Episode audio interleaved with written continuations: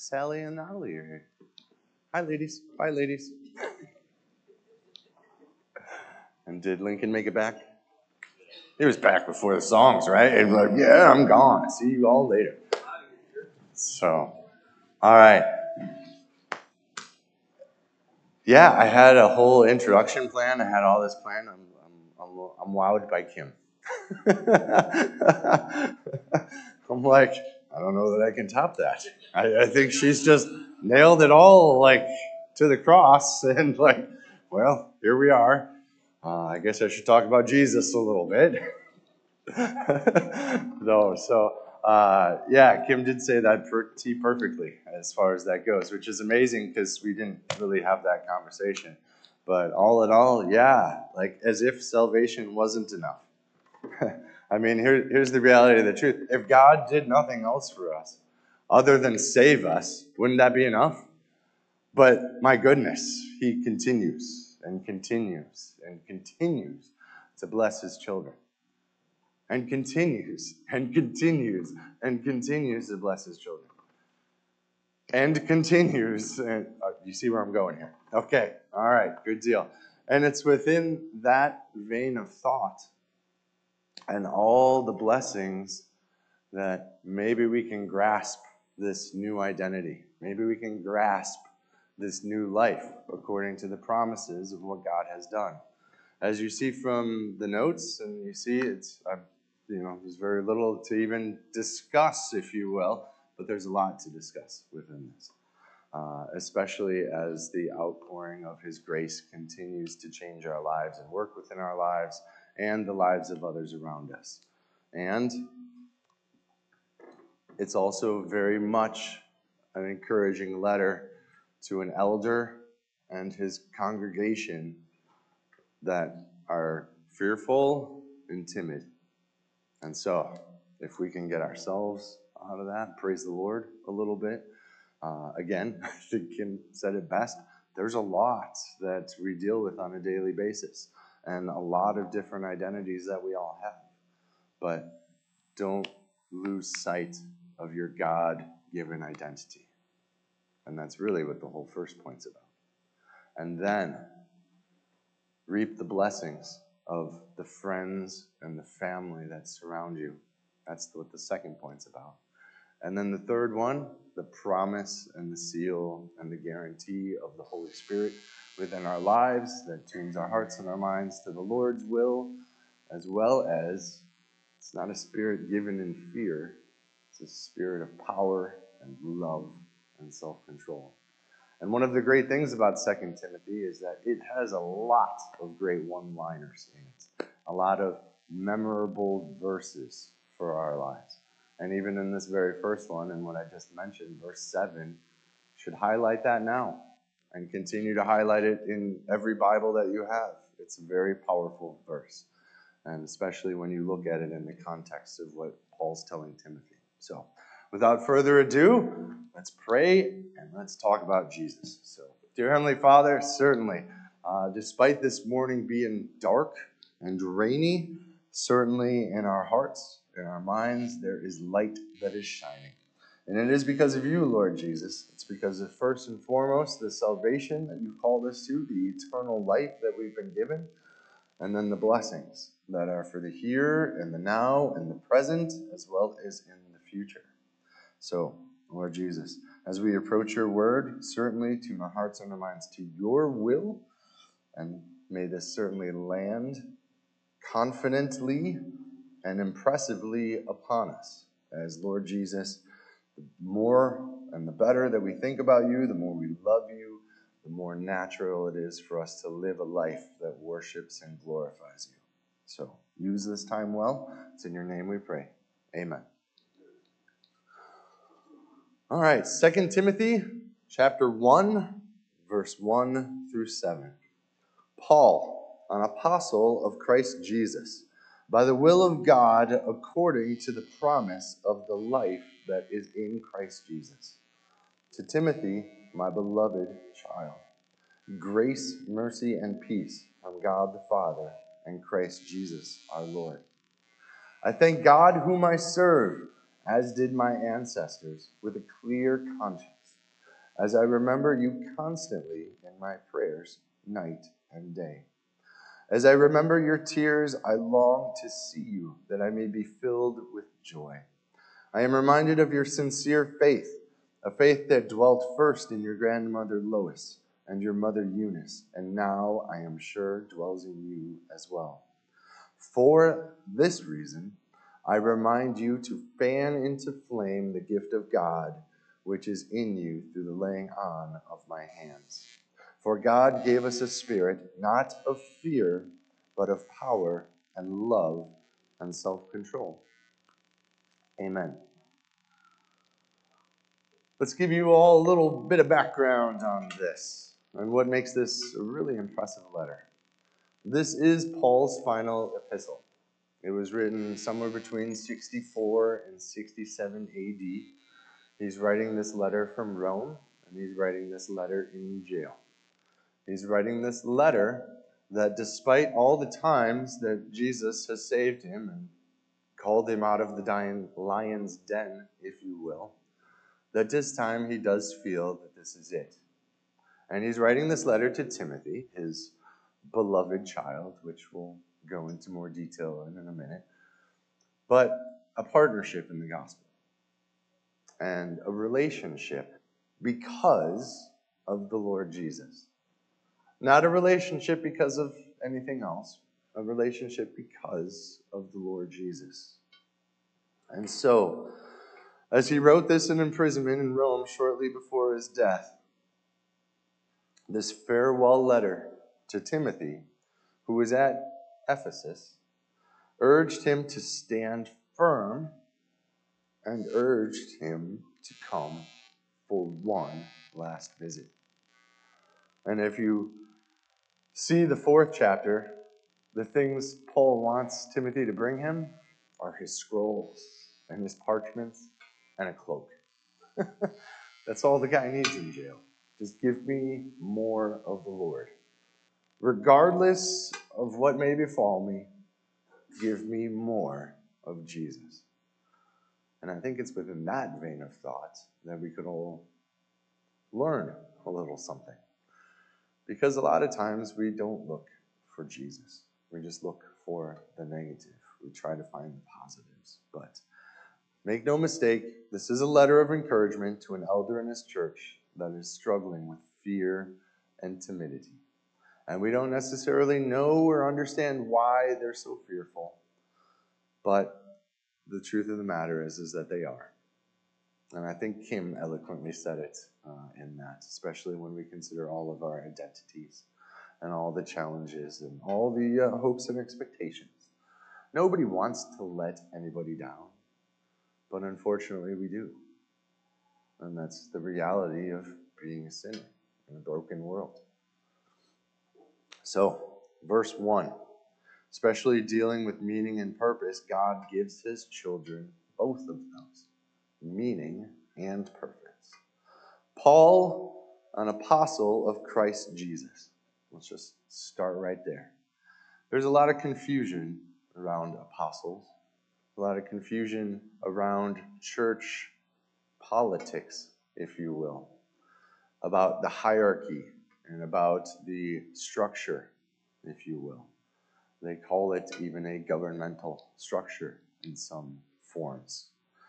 But an apostle, and its rooted definition in the Bible, means one who is sent.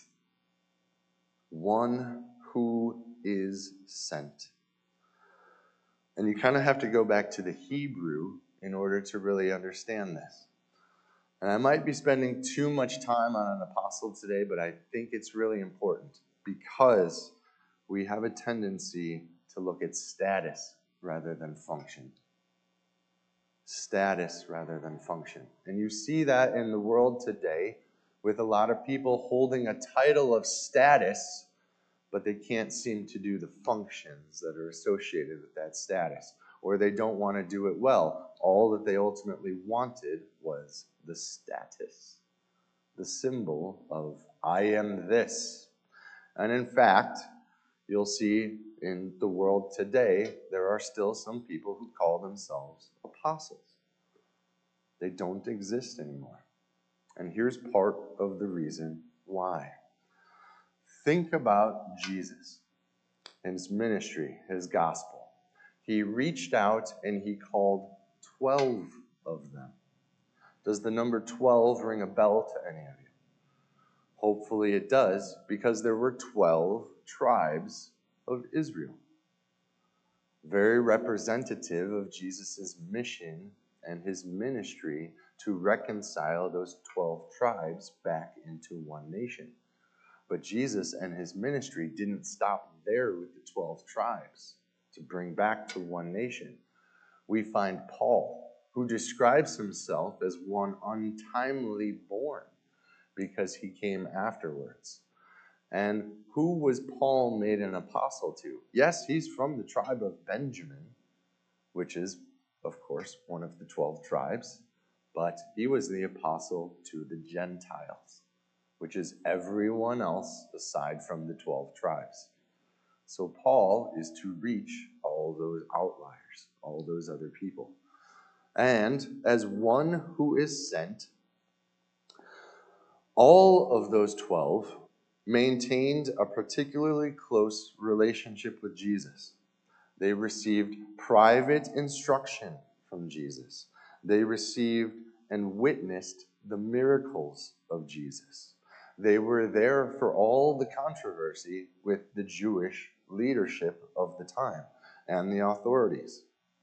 Jesus even sends out these men to preach the message of repentance, to cast out demons, to heal the sick, and ultimately to minister in ways that were characteristic of Christ himself.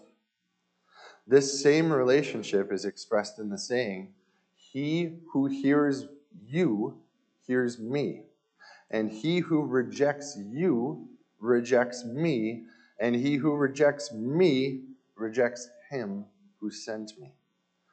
So I would hope that it is clear that the 12 were not simply to pass on Jesus' teaching, but to represent his very person to the masses and to the multitude with the abilities that Jesus himself had in and of itself. And like I said, the number of Jesus' apostles relate to the number of the tribes of Israel. The hope of Israel included the reunification of the 12 tribes in a new world. So, the term apostle is not one of vocation or office, rather, it describes the relationship that exists between two parties. And it's within this relationship that it has to do with function, not status much of the Old Testament, these apostles that went out, it was because Jesus sent them out. An apostle is one who is sent. And it had to be from Jesus at the time, especially if they had the same powers of Jesus and were to mimic the goodness and loving kindness and mercy that he bestowed on all people that he met.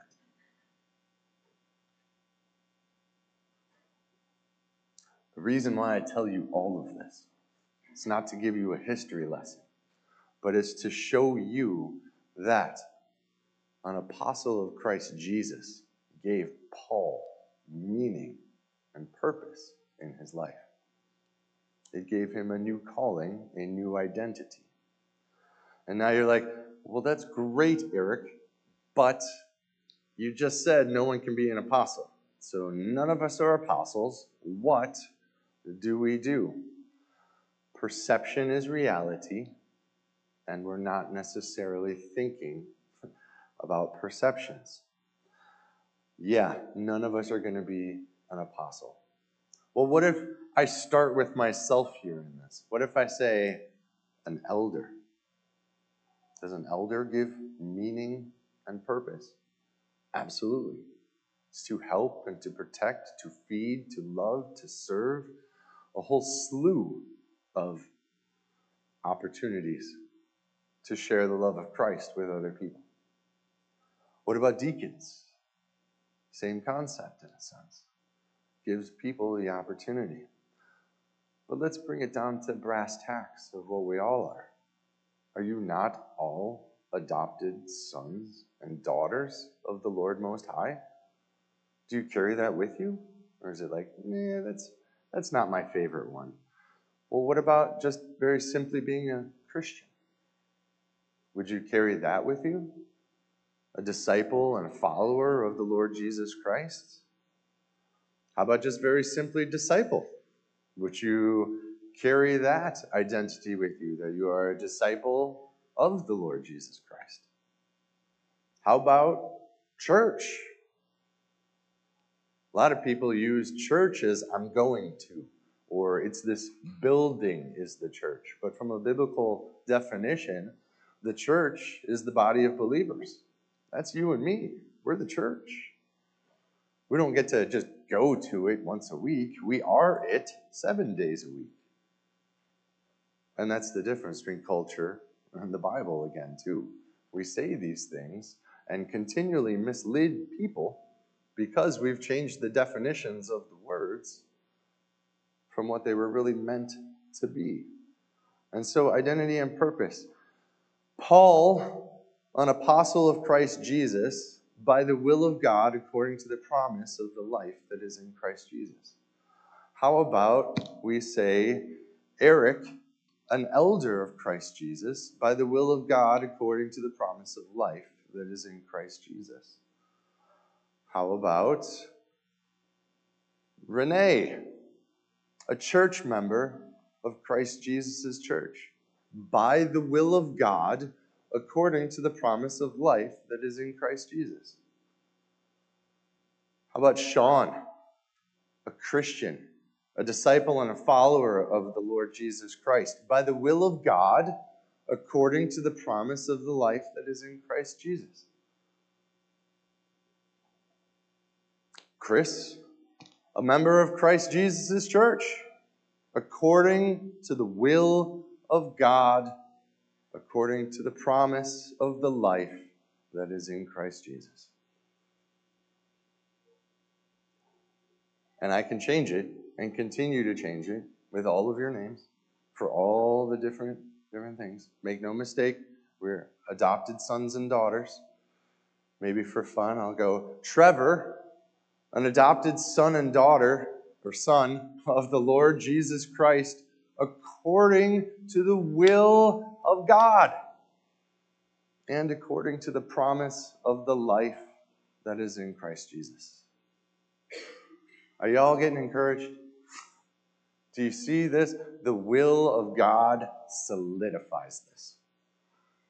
The will of God makes this where you can stand and no one can take it away. The will of God, as God, who is creator, who is Lord, who is Savior, has ordained this to be. Embrace it and walk confidently in this. For this is your calling. None of us are going to be apostles. Very few of us are going to be elders. Maybe some of you are going to be deacons, but you're all members of God's family. And don't forget it. And carry that with you. And you cannot lose it. Can't lose it. You can lose sight of it especially as we talk about fear and all the different identities that we may or may not have in life, you might lose sight of this, but you are a member of God's family, and nothing is going to change that. The sheep hear my voice and know my name. No one will snatch them out of my hands. Biblical truth for you. Also, in this, think about this it's probably one of my favorite passages. Second Corinthians chapter 5, verse 17 to 21. If anyone is in Christ, he or she is a new creation. The old has passed away, and behold, the new has come. And all this is from God, who through Christ reconciled us to himself and gave us the ministry of reconciliation.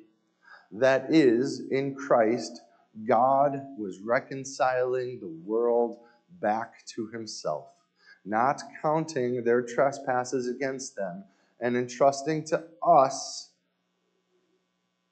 the message of reconciliation. Therefore, we are ambassadors for Christ, God making his appeal through us to reach other people. We implore you on behalf of Christ be reconciled to God. For our sake, he made him to be sin who knew no sin, so that in him we might become the righteousness of God. Amen. You're all ambassadors. There's a lot of people who wear the Christian label that aren't really Christians that are giving Jesus a bad name. Us who know Christ and are part of Christ, may you stand confidently to know that you're an ambassador for Christ. God's going to hopefully use you to reach other people for his glory, their good, and your good as well. Praise the Lord for that. And in verse 2 of this, you can see even more meaning and purpose. You see, beloved child, you see God the Father, you see Christ Jesus our Lord. Christ means anointed one. It's the same as Messiah in the Old Testament. A lot of people look at this as a title too, but it's much more, again, a meaning and a purpose. If you are the Christ, that means you are God's anointed one. There is but one. He goes by the name of Jesus. And Paul calls him Christ Jesus, or sometimes we go Jesus Christ. And then Lord. So you've got beloved child, Father, Lord. I mean, beloved child, let's be real, that's to show the symbolism of perhaps a mentorship type of relationship that Paul and Timothy have or, you know, um, a discipleship type of relationship, ultimately, in what they have. But, brothers and sisters, don't lose sight of this either that it is a gift of grace to know God as Father. It is a gift of grace to know Jesus as the Christ. It is a gift of grace to know Jesus as Lord. And above all that, it is a gift of grace to know Jesus as our Savior. And so, it is a gift of grace to know God in these ways and to be able to call on Him in such a way, since God's purpose and meaning are known through His Son and are discovered through His Son. God gives His children the gift of being their Father. God gives his children the gift of being their Lord. And God gives his children the gift of being their Savior. And these are but a few of God's gifts of grace according to the promise of the life that is in Christ Jesus. And moving on, in the next verses, you see a little more of the heart of Paul for Timothy in the second point as he says, I thank God whom I serve, as did my ancestors, with a clear conscience, as I remember you constantly in my prayers, night and day. I told you Paul's in jail. And so, sitting chained in a Roman prison, there was probably little else that Paul would do other than to pray and to consider other people and to lift them up to the Lord at all times. So, Timothy, being perhaps Paul's closest companion, as they did go on Paul's secondary missionary journey together. And this was roughly 47, 48 AD to 51. So let's, you know, be conservative. They spent three years of their lives on ministry together. You can easily develop a pretty strong relationship after three years of going on ministry together with all the wonkiness that ministry brings and all the wonkiness that human beings bring in all of this. And so, being Paul's closest companion, perhaps, and ministering to the church in Ephesus that Paul probably knew the best because they were there for quite a period of time.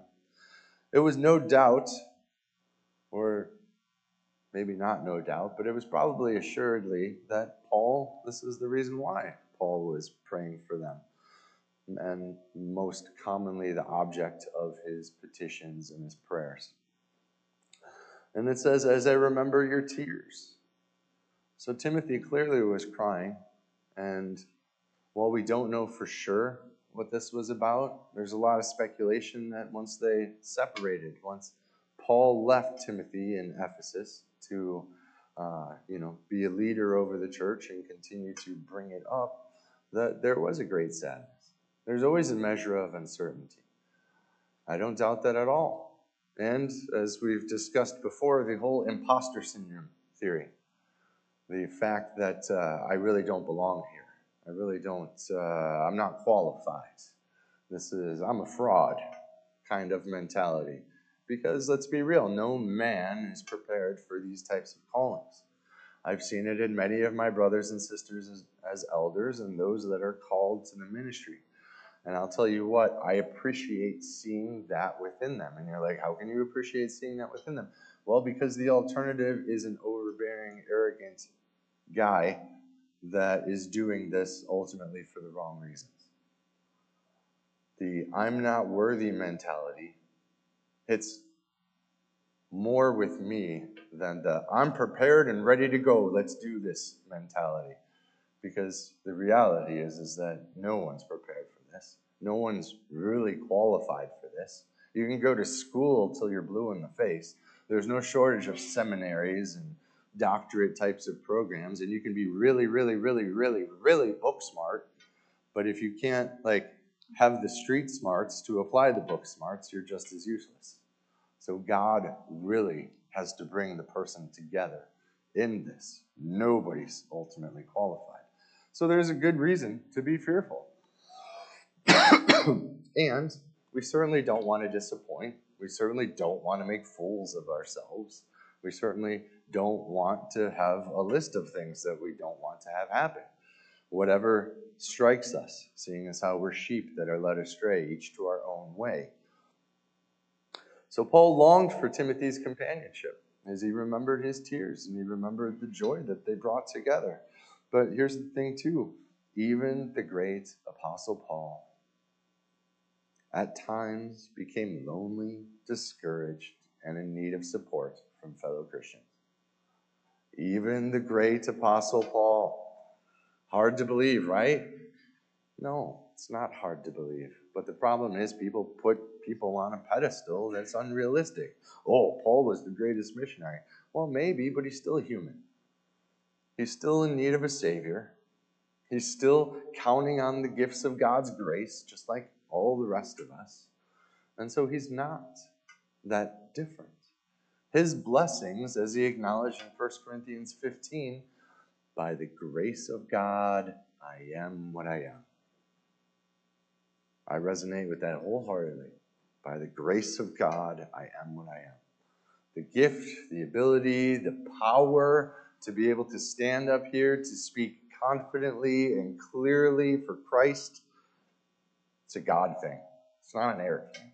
Eric doesn't want to do this. I think Eric's told you. He wrote speeches about milk and M&Ms and procrastination and all kinds of dumb things. But now, charged to rightly handle the word of truth in front of people as well as an online community where this can make a difference and this could have an impact. As God, the will of God, has commanded it according to the promise of life that's in Christ Jesus. It's part of my salvation package, if you will. And I was like, Well, are you sure you don't want to keep that part of the salvation package, Lord? I'm really happy being saved, but you want me to do things for you? Are you sure? Yeah, he's sure. He wants all of you to do things. But the problem is, is we don't. Problem is, we run away from these identities and callings because we're more concerned about what other people think about us than what our Lord thinks about us. And even though that may hit hard, please understand that that's the reality of the truth. And if you really think about it, you do. The reason you don't talk about Jesus is well, I don't want these people to think I'm one of those Jesus people. Are you one of those Jesus people or are you not one of those Jesus people? Are you in Christ or are you not in Christ? You have to answer that for yourself. I can answer it for you, but it's not going to make you do it. And again, much like I talked about the Coram Deo in the last time and living in the presence of God, and you either are religious all the time or you are not religious all the time.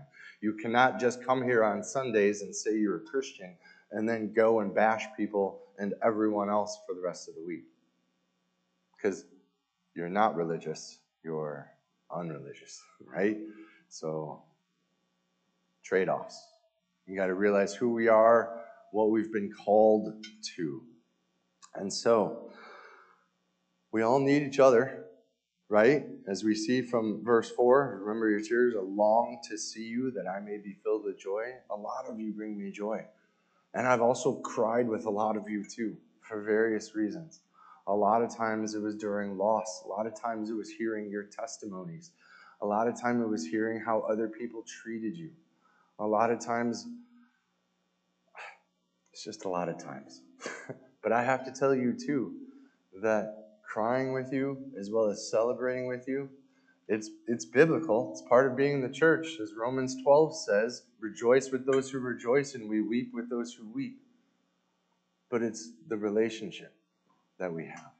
And it's the relationship that's under the lordship of Jesus, that's not because of something flimsy, some type of club or something we're interested in. This isn't knitting club, right? Where, all right, I'm knitting, I'm really enjoying knitting, I kind of enjoy you while I'm knitting. All right, I'm really bored with knitting, I'm out.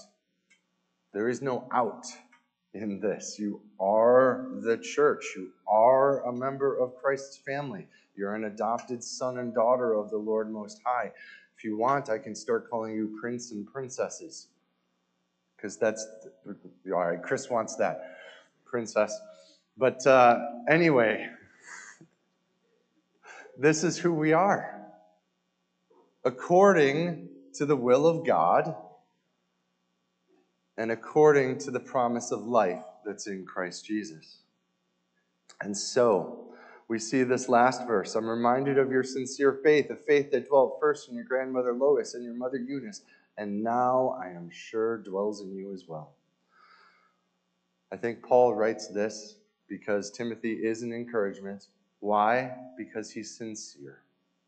If we read the rest of this book, and, and I started with Second Timothy, which probably would have been easier if we did First Timothy first, just for some gaps to fill, but at the same time, First Timothy deals a lot with false teachers. A lot with false teachers. And in doing so, dealing with false teachers, it seems that Paul, in this, has had so many people oppose or desert him that Timothy's sincere faith stood out in bold relief. When you've had enough people stab you in the back and turn on you, you want someone real and you want someone authentic to stand by you. And I think that is the reality of ministry as well as the reality of life. You go to work and you've got a whole bunch of people fighting for a whole bunch of nothing. You have these opportunities in school too, where people are clawing and climbing at each other in order to get the best grades, to be the teacher's pet, to have these opportunities. But most people aren't sincere. There's a lot of lip service, empty words, and empty promises continue to fill the airwaves all around. And do we really want empty words and empty promises? Do you need people to blow smoke and use mirrors to fool you? I don't think you really want that. I don't think any of us really want that. I think we want authenticity. I think we want people to be real. People to stop pretending that they're shiny and perfect and are just humble and honest.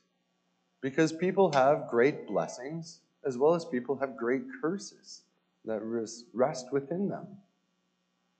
And so, faith in and of itself is a gift of grace according to the promise of life that's in Christ.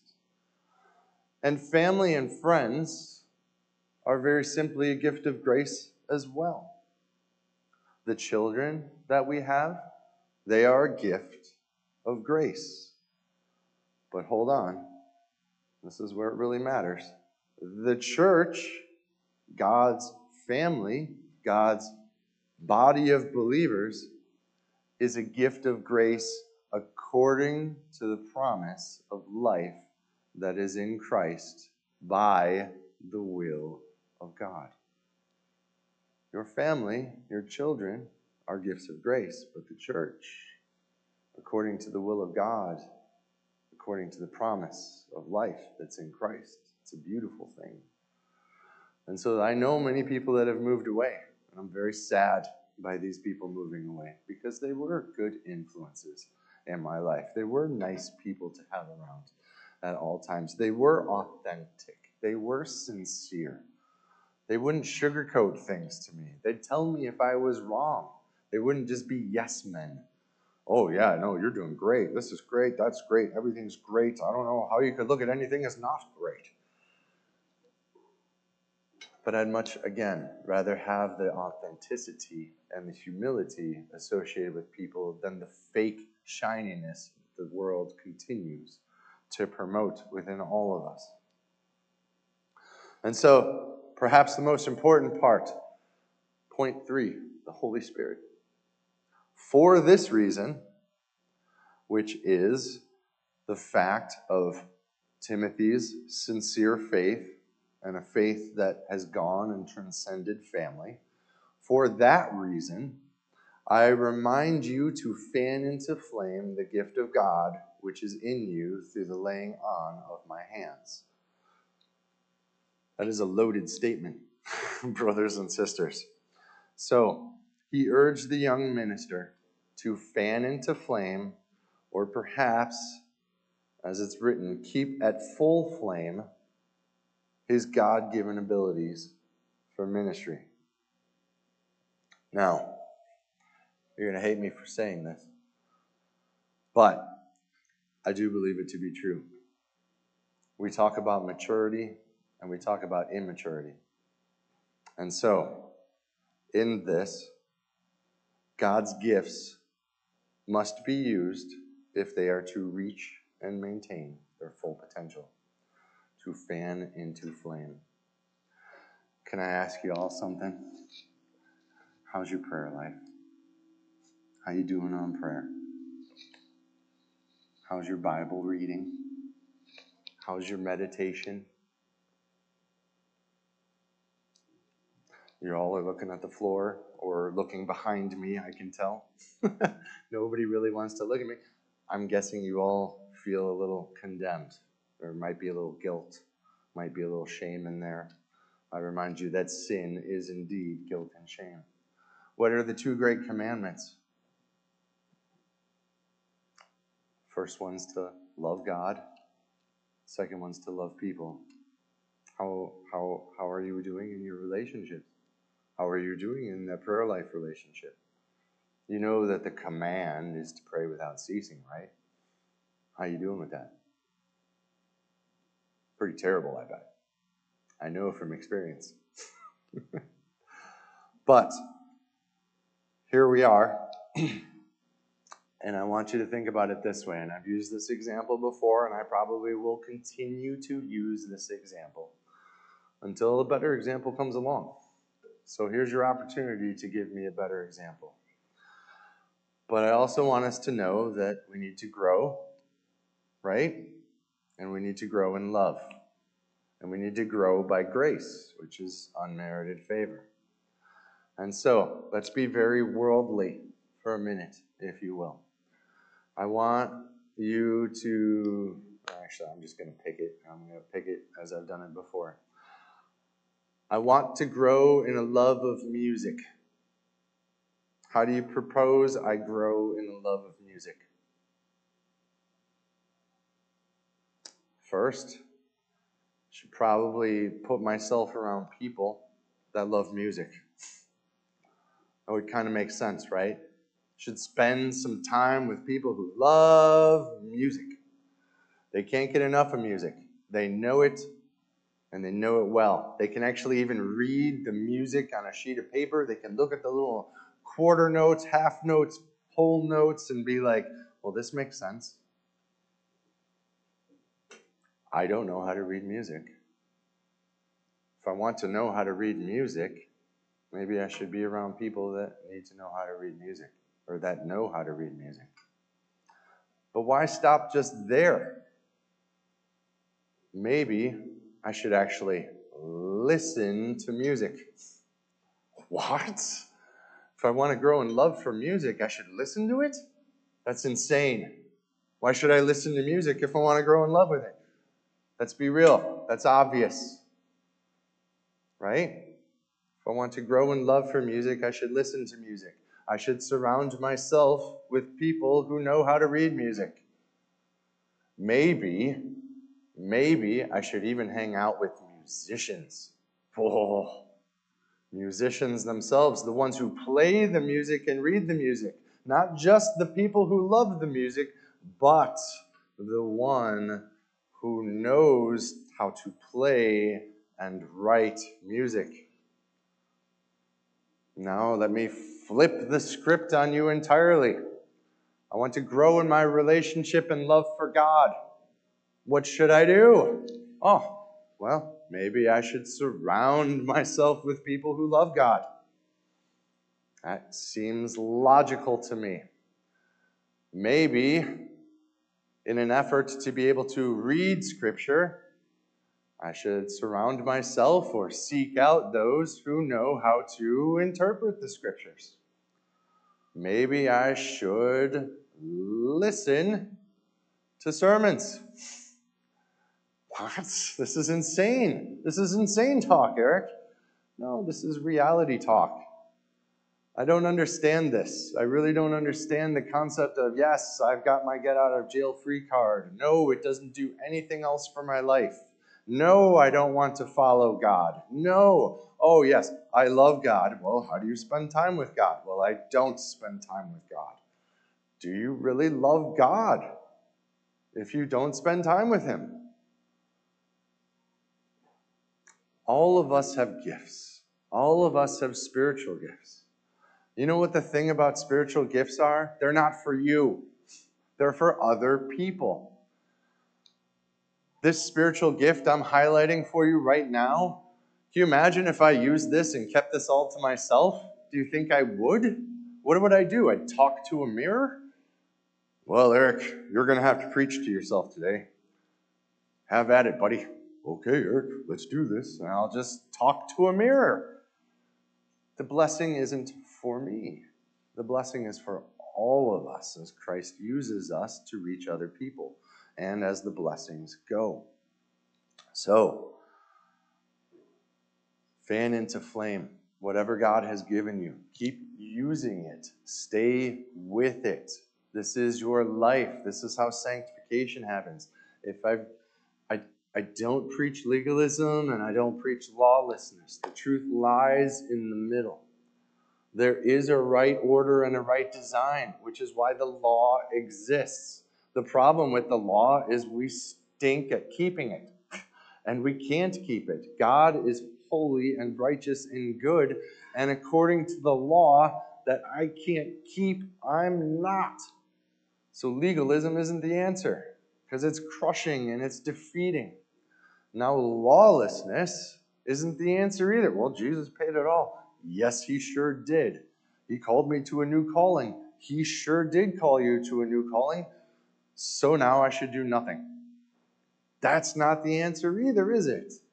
Hopefully, again, you continue to see how good the Lord is in your life and you desire to be used and to be a part of his kingdom and to enjoy it and to embrace it and maybe we can have these moments as I know I already have, and I'm confident all of you have had in part as well, is that complete my joy by being of the same mind and body of Christ. And as Paul and Timothy rejoice, and as Paul longs to see Timothy that his joy may be complete and that he may have joy again while he's in jail, then so be it.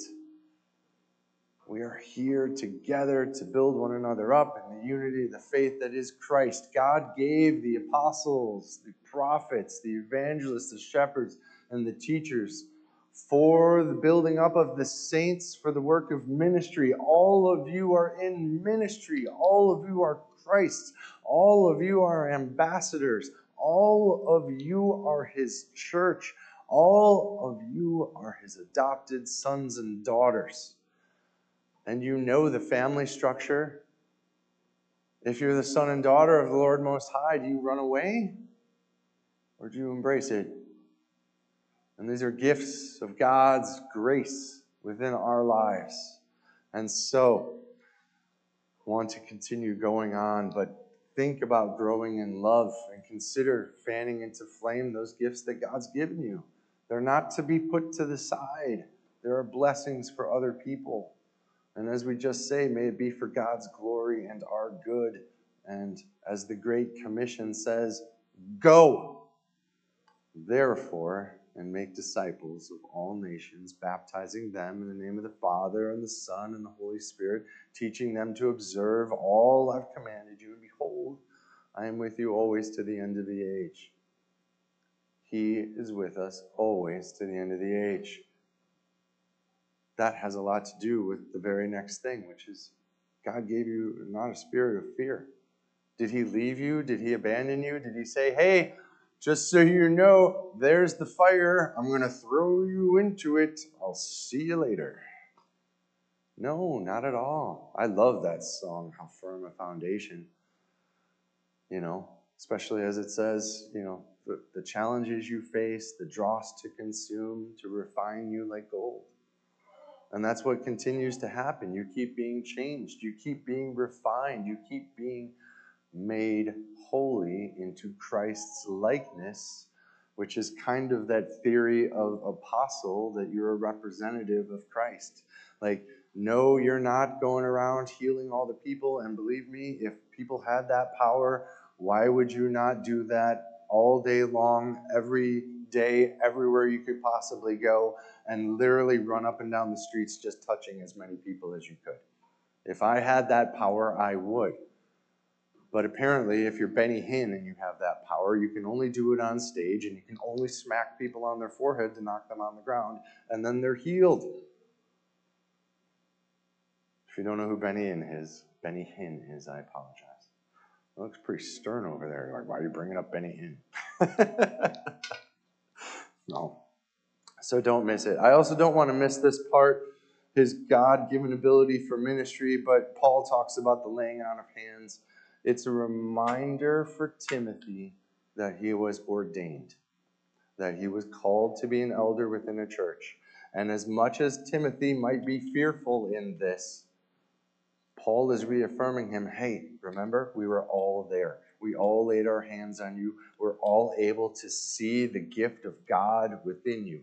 And we all acknowledge that gift of God in you. So, hey, use that gift of God that's in you and fan it into flame so that it may be a blessing for others. Continue to do that. Continue to do so. And as they've done it, then you get to verse 7, the uh, quintessential memorization verse of today. For God gave us a spirit not of fear, but of power and love and self control why Timothy needed this reminder of his ordination and the confidence in his own gifts he developed as a result of it, it's not entirely clear. We don't know all the details of someone's life. I actually think that's great because, much like what, what Kim said too, we all have fear. We all deal with it. I don't need to know Timothy's exact reason for fear. I know my reasons for fear. I kind of understand some of your reasons for fear, but at the end of the day, I really don't have a reason to fear when I remember the promises of God. And then I remember the will of God calling me to this purpose and calling me to this new life as His church. It would have been okay staying there, but then he had other purposes. Great. Awesome. Let's do it. Let's continue to go forward in this.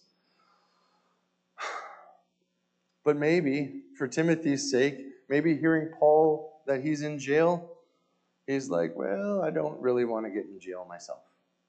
Or maybe, based on what we do know that happens in 1 Timothy, they were looking at Timothy's youth and they weren't respecting him. They're like, oh, what could this young kid know about Jesus and this gospel? You know, I tried to sell life and health insurance as a 22 year old to 24 years old. I want you to know I failed. People, and it's because of my youth. A 22 to 24 year old should not be selling life insurance. They haven't even lived life. I don't even know if they have hairs on their chest yet. I did at that time, but I don't know if other 22 to 24 year olds have hair on their chest yet.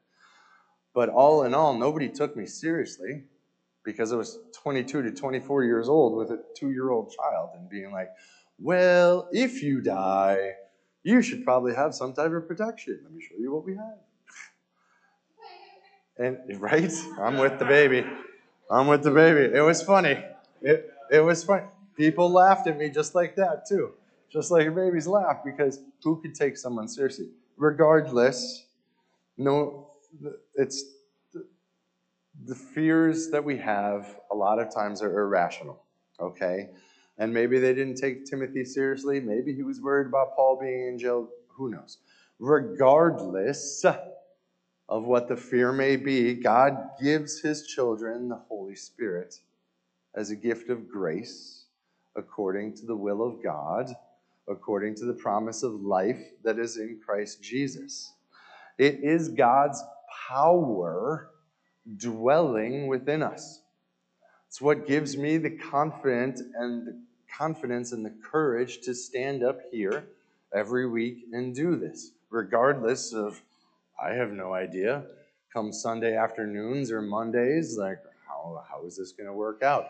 Esther stretched me and pulled me in a lot of different directions because it's not like, oh, I can just pick on God's, you know, this attribute of Him and that attribute of Him. It's kind of like, okay, what am I looking for here? How is this profitable? How is this meaningful? How is this, oh, just stretched and stretched and stretched. This feels really easy coming back to this now because I'm like, well, we'll just talk about God's this and we'll talk about God's that and God's so and so and such and such. But God's power dwelling within inside us.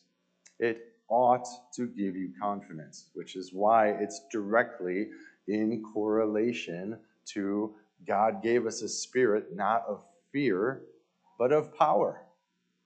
And I remind you, if God is for you, who can stand ultimately against you if God is for you? People will try, but vengeance is mine, declares the Lord. And has He not promised to save us? Has He not given us the Holy Spirit dwelling within us to give us again that promise and seal of guarantee? The reason that we can know that Jesus is indeed, in fact, the way, the truth, and the life, the Holy Spirit that allows us to choose righteousness in the first place rather than selfish sin, which is our normal inherent nature. It's all power. It's all power. God creates something out of nothing. He has created the world, He has created life, and He's created everything that's in it. That's power. And the Holy Spirit is that piece of God and His power that dwells within you 24 7. Are you His church? Are you His adopted son and daughter? Congratulations. It's in you 24 7, 365, and however many years it is until you're finally home with Jesus. And that's when God takes his spirit back because then you're made full and holy in his presence. Amen. It also creates the fruits of love and self control which coincidentally are the two probably most important aspects of the fruits of the Spirit. Because we've got love, we've got joy, we've got peace, we've got patience, we've got kindness, goodness, faithfulness, gentleness, and self control. We have all of those. But love is what's listed first, and self control is what's listed last on that list, which again is all encompassing of everything else that's in there. Love, God is love. Love is the two great commandments to love God and to love people. Love is the reason the world exists. From my perspective, knowing what I know of God and knowing that He has to put up with sinners and all of our junk all the time, love is the reason we're here. Because God didn't need us, God didn't have to create us, God didn't have to save us. We could all live in our ignorant bliss and just live however many years, die, be done.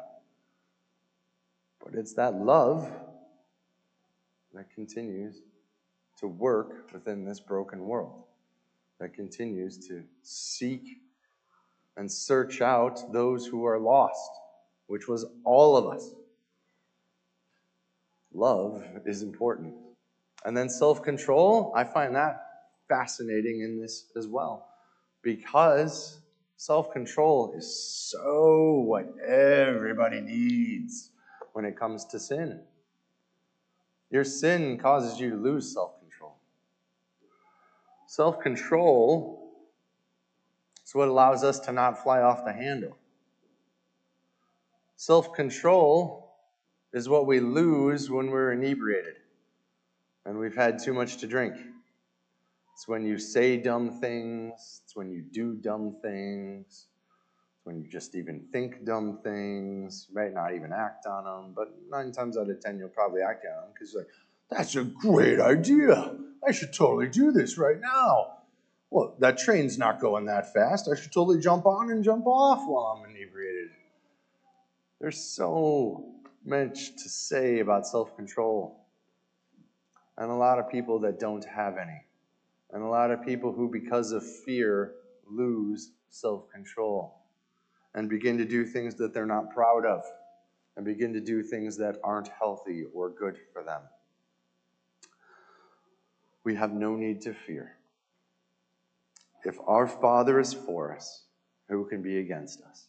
And it's a gift of grace by the will of God, according to the promise of life in Christ Jesus, that we can even call him Father, that we can call him Lord, that we can call him Savior, that we can have meaning and purpose in our life that is not fleeting and does not change.